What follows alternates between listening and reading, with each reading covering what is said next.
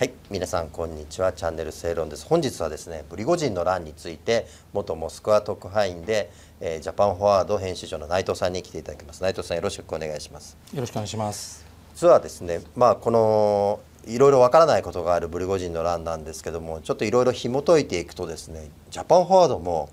この騒動に巻き込まれているという話を内藤さんから聞いたんですけどそれをちょっと説明していただけますか？まあ、騒動っていうと大げさですけどね、うん、あの今回その、まあ、プリゴジンの反乱、はい、プリゴジンって一体何なんだということですけども彼は要するにプーチンに近いあの、まあ、あの民間軍事会社を経営しているあのワグネルっていうですねあの民間軍事会社を経営している経営者でもあるわけですね。うん、でその人の話だけじゃなくてですね要はですねあの、ロシアっていうのはですねこういったあのワグネルだけじゃなくてですねさまざまな軍事会社が実は乱立している今状況にあると。そのプリゴジンも一あの一つ、あワグネルも一つ。その他にも国防省。それからあとですねオリガルヒと言われる、まあプーチン大統領にこう近いですね清少ですね、うん、清少ものすごいお金持ちですね。そういう人たちももういくつも自分のあの、えーと、軍事会社を作ってるわけですよ。うん、でその話をですね実はあのジャパンフォワードで、うん、えー、これはあの遠藤亮介あの記者がですね産経新聞の記者が書いた記事をですね、翻訳をして出したところ、はい、えーと、そしたらですね抗議が来たんですよ。抗議が抗議がその一つのあの30ぐらいあるそうなんですね。あの私最近全部そこまでフォローしてないんで分かんないんですけども、うん、30ぐらいあるうちのそのうちの一つのあの、えー、オレグ・デリパスカっていうですねオリガルヒがいるんですけどもこれアルミの王とあのルサールっていうですね、うん、そこのあの、まあ、ロシアのアルミ、えーまあ、関係を牛耳っているですね、えー、そういったあの大コンツェルンのですね、あのボス、そこのあの要するにその民間軍事そその軍事会社もあるとそそういうふうに彼は書いてあるんですけど、その、えーと、遠遠藤さんの記事はですね、でそれについてあの、えー、我々は、そこのまさしくデリパスカさんの事務所からあの抗議のメールが入ってですね我々はオリガルヒではないと。プーチン。オリガルヒではない。でも。そう要するにプーチンとは関係ないって言ってるんですよ。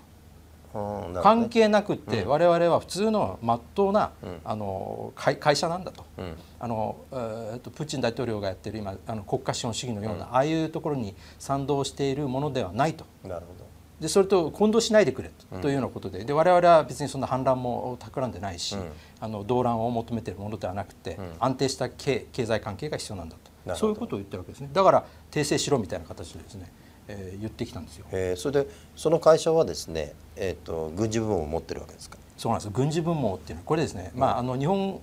人に分かりやすく言えば警備会社なんですよね、うん、ものすごい金持ちですよね、なのでそのお互いその自分のやっぱり組織を守るためにですね、うん、軍事機構をその自分の会社の中に持ってるわけです。軍事機構っていうとえっていう感じになりますけどロシアみたいなああいうあの軍事大国においてはですね、普通の警備会社じゃもう話にならないわけです。だから結局もう防弾車だとか、それからあと装甲車、うん、減ったすると重機関銃あの、もういろんなものを持ってますでそういう会社を自分の中に持っちゃってるんですね、あの自分たちのボスを守るために。はい、ということなんですだからそういった軍事会社がですねそれこそ30乱立しているような状況で、それぞれが今こういった状況の中で、とっても緊迫したあの要するに政府とのあつまりプーチン大統領との距離感だとか、そういったものをみんな横にらみでこう見ながらですね自分たちはどうやって動くのかっていうことを、あの考えている状況だと思うんです。それがまさしくジャパンボードで英語で発信したらですね、もうすぐそういうふうな形で反応が来たって我々もおっていう感じでねびっくりしたんですね、うん、今内藤さんの話を聞くと今回のワグネルの動きっていうのが非常にあの理解できるっていうか、うん、つまりワグネルが単体で行動したとはとても思えないんですよね、うん、だから今おっしゃるようなモスクワにいるそうした連中いろんな連中との連動がなきゃ今回みたいなことはやらないですよね。連動もそうだし、うん、ワグネルはあの要するにロシア南部ですよね。だからウクライナの国境、はい、あるいはウクライナの中に入って彼は戦ってるわけですから、はい、あのロシアの地方の状況ものすごくよくかかってるわけです、うん、ロシアの地方の状況ですね、うん、あのもうあのビデオとか出てますので、皆さんあのご覧になった方は感じてると思いますけど、プリゴジンが歓迎されてるんですそうでしたね。これどういうことかっていうとですね、モスクワのあモスクワとですね地方ってすごい対立してるんですよ。モスクワって結局ロシアの富の80%を収奪している地方の人から見ると泥棒なんですよね。なるほどね。泥棒の連中が作ってる軍隊が、あの自分たちのいいようにやってる、こいつら許せないっていうのがですね地方の人たちの中にこうふつふつとねこうモスクワに対するこう反発心があるんですよ。それがあのなあの画像の中に私は現れてると思うんですよね。そういう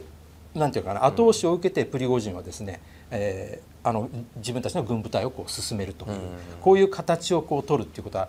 なんか自分たちが救世主のようなですね、はい、そんなこう演出、だからとっても劇場的な、今回の反乱だったと私は見てます。なるほどね、はい、そういう意味で何らかので齟齬があったのかうまくですね、その事前こういうククーデターを起こす時は、まあ、電撃的にやらないといわゆる情報が漏れるとう,、うまくいかないというところがあってプリゴジンはですねもううまくいかないというのはある程度察知してたんじゃないでしょうかね、うん、だからまあ半日でもうあこれうまくいかないというので撤収したと。いう読みはいかがでしょうか。いや全くその通りでまた私はね、うん、2つの見方があるわけですね。これ宮廷クーデターっていう人も今もいます、はい。うん、で私はそうじゃなくてどっちかというと宮廷内権力闘争、はい、あるいはそのプリゴジンの将来への布石なんですよね。なるほどね。という見方もできると思います。はい、でこれはどういうことかっていうとあの結局今のロシア軍のあの上層部に対して彼はもうものすごい批判してるわけじゃないですか。あのショイグとかなんとか言ってですね、はい、弾よこせとか言ってるわけですよ、うん、でそういうことを言うことによってやっぱりその先ほど言ったロシア国内にある、うん、えー、不満層にやっぱりこう訴えかける。それによってですねプーチンの一料理人という、うん、そういうつながりからあそこまでワグネルっていうですね、あの世界中が今注目しているその民間軍事会社までのし上がってしまった、はい、その彼が今後どのようなキャリアを、あの政権内で、はい、えー、やっていくかっていうことが、多分重要になってくるというふうに彼はそのだからある意味の賭けに出たんだと思うんですね。だからそういうふうな立ち位置でやった、で今回も半日で終わった。まあ1日で終わったと、これっていうのは、あのもしかしたらシナリオがあったのかもしれません、本人の中で、こういうふうにやろうっていう、あの先ほどモスクワの中にその誰か自分とこうあのコラボレーションして一緒にやれる相手がいたのかもしれない、それは分からないです、うん、それは全くのあのねあの、うん、まあ分かんないです、ね、まあ本当分かんないです、えー、もう全然分かんないです。ただ、ロロシアのそういった現状を考えると、やはりその、えーと、ワグネルみたいなですね、やっぱり、えー、軍事力を持った組織を、やっぱり良しとするこうなんていうんですかね空気があるんですよ、ね、なるほどね。これ仮に日本でこういうところがあったことって想像してくらあの、してもらえば分かるんですけどありえないじゃないですか、うん、こんなことあったら大変なことで。大変ですよね。あもまああのもちろんロシアも大変なことでプーチン大統領が自分でこれであの許さないと、うん、裏切りが今行われている許さないぞってすごい強力なメッセージを出してあたかもそれを収めた感じなんですけど、うん、私から見るとですね、すいませんこれなんか劇場のスクリプトがもうできていてあのその通りにやってるような感じもするんですよね、あの怖い顔でプーチンさんがですねわーっと言うっていうね、それによって国民をやっぱり束ねるような、そういうこう空気を作り出した、あのではないのかなとプリゴジンさんがね。ね。でととりあえずベラルーシに逃がすという体を取って、うん、でこれもそうなるかどうか分かんないじゃないですか。今どこにいるか彼、どこにいるか分かんないですよね。そういう体を取ることによって、うん、なんていうんですかねこうやっぱりリーダーはプーチンなんだっていうようなことを言いながら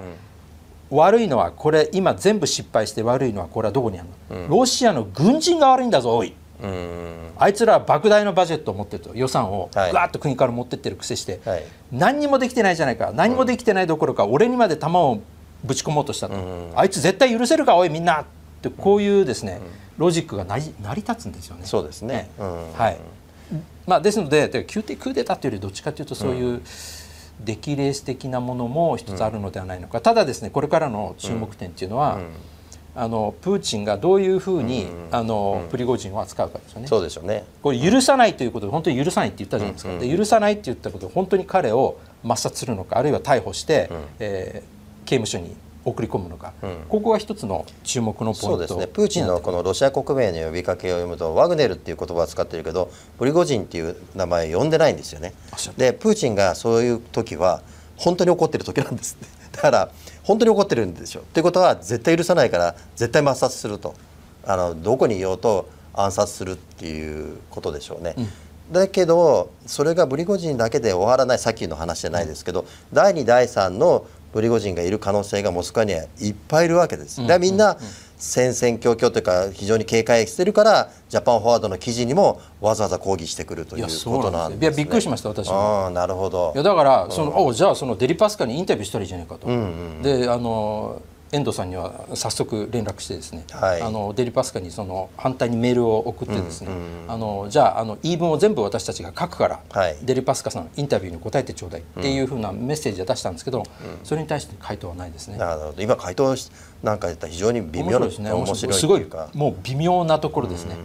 じゃあそのオリガルヒって言われるのですら警戒してるってことは相当そのプーチンとの距離感っていうのをみんなどうや持っていくかっていうのは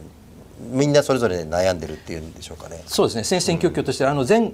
政権の時エリツィンの時にやっぱりエリツィン時代にできたそのオリガルヒがあるわけですね。ありますね。それがプーチン時代になったらそれ解体させられたわけですよ。うんうん、で解体させられないでこううまくこうプーチン側に乗り換えた政将たちは良かったんですけど、はい、乗り換えられない人たちはことごとく、あの切られるかまあ、変な死に方をするわけね暗殺されたのかなみたいな、あれ？っていうような変なあの終わり方をするという、だからそういうふうなあのことになるのか、どうなのか、まさしくあの、えー、とプーチンさんがどういうふうなあの手を取ってくるのかね、あの分かりません、まあ、ロシアっていうのはね、まあ、ずっとまあ歴史を見れば、まあ、動乱の時代もあって確かにそのこんだけですね軍事会社が乱立するような状況で、えーまあ、反乱が始まって、うん、そして動乱、まあ、戦国時代ですね。日本で言えば戦戦国時代のような方にこうずるずるずるずるっといくのかどうか。これははっきり言ってまだ分かんないと思います。うん、なんですけども状況がそのようになってくるというのはどういうことかというとロシアの経済状況が悪くなってくる戦況が悪くなってくるそういった悪影響がどんどんどんどん重なってきた時あとあちこちでそういう変な動きですね。ポチョポチョポチョポチョ出てくるとですねその可能性もまだ私はゼロじゃないのかなというふうに思ってます。これブリコジンはショイグ国防大臣とかゲラシモフ参謀総長をまあ更迭しろというか逮捕しろというふうに主張したわけだけど、うん、プーチンはそれを言うこと聞かなかったっていうことはやはりあの彼らに対する信頼っていうのはまだ持ってるってことなんでしょうかね。それはねもしプーチンがですよ、うん、えーと、ショイグを、例えばパージするっていうかゴンってやったらこれ大変なことです大変なことになりますけどね。これそうなると、国を二分したような形で、本当に内乱に突入していくことになると思います。なので、あのこれがあの今回はプーチンは、あのショイグ側に立ったと。でこれは何を意味するかというとプーチンはとにかく安定をというふうなことで今回は矛を収めるように持ってったっていうことだと私は思ってます。まあ、なかなか独裁者とですねその軍事部門の、トップとの関係って非常に緊張関係。スターリンとジューコフ、うん、えー、もう非常に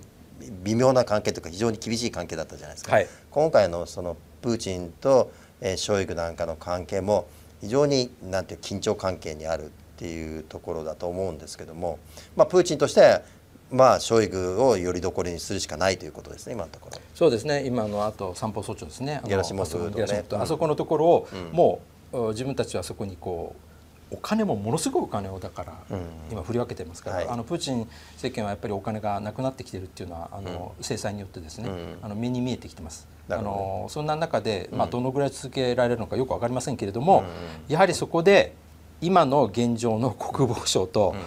対立を深めるというのはこれは得策ではない、うんね、単純に得策ではないっていうことですよね、はい。えでこれをやっちゃったらロシアはもしかしたら本当に内戦になるかもしれない。そういうふうなことで絶対それは私は止めるんだっていう、こういう覚悟を見せたんだと。今回ね。今回はね、はいはい、だからちょっとショーみたいじゃないですか。そうですね。見えませんかこの劇場チックじゃないですかこれ全体の,、ね、あの作り方が。これを、あのまあ、注目していきましょうっていうことですね、これをまあでも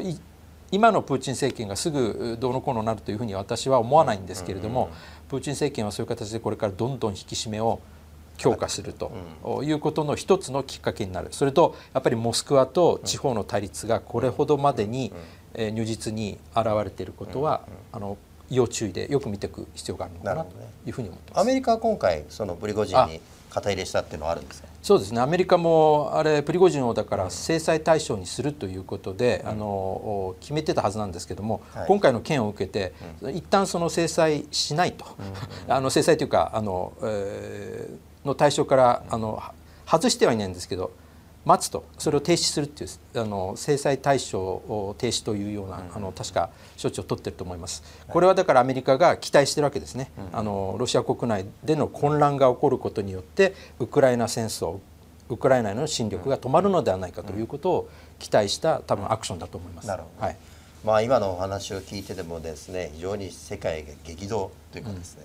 非常に世界を震撼させた一日えー、だったと思うんですけどもその日に我が総理大臣は何をしてたかというとですね何してたんですか？散髪に2時間行ってそれで ワクチンをに接種して、えー、ですね。で公邸で静かに過ごしていたということで8月号の、えー、月刊正論は岸田政権は危ういというタイトルなんで、えー、ですね。ぜひ、えー、お読みください。内藤さんどうもありがとうございました。ありがとうございました。引き続きよろしくお願いします、はい、よろしくお願いします。どうも